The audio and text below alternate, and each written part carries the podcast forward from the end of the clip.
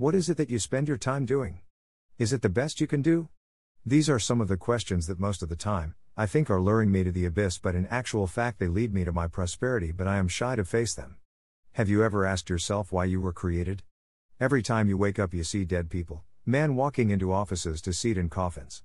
They were handed their education certificates to balloon the salaries, yet working 0800 to 2200, earning not enough to survive.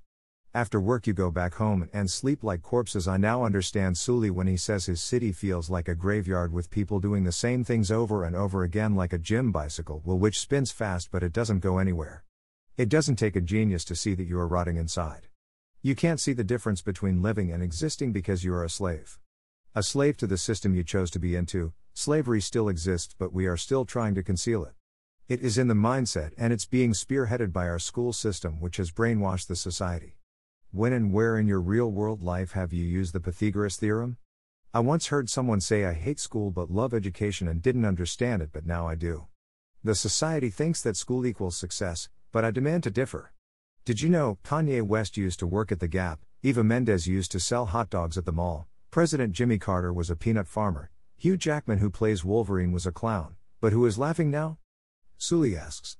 These people are now successful, but I don't see school in the equation. Growing up, I used to hear people say if you do what you love, you will never work your entire life. That brings me to my question Are you doing what you love, or you are a dead man walking? A slave to the paycheck. How much time is that taking on your day? Yes, it's a job. I don't hate working, but my definition of job is just over broke, which doesn't get you to the next month. There is nothing wrong about an honest living, but be honest to yourself is that living? Six days belong to your manager and you only live on the weekend, that is, if you are not called in for work again. You say that's the attributes of a career, but there is a difference between a job and a career. With a career, you do it because it's satisfactory, but with a job, it's for the salary, but you are stifled all the way because it's a rat race.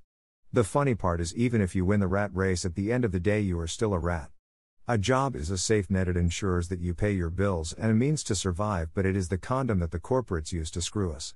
If you don't pursue your dreams, someone will hire you to purse theirs. I hope when you are enjoying your holidays, you get time to reflect on your life and try to answer some of the questions that I dread most. You didn't go to school to be the rat.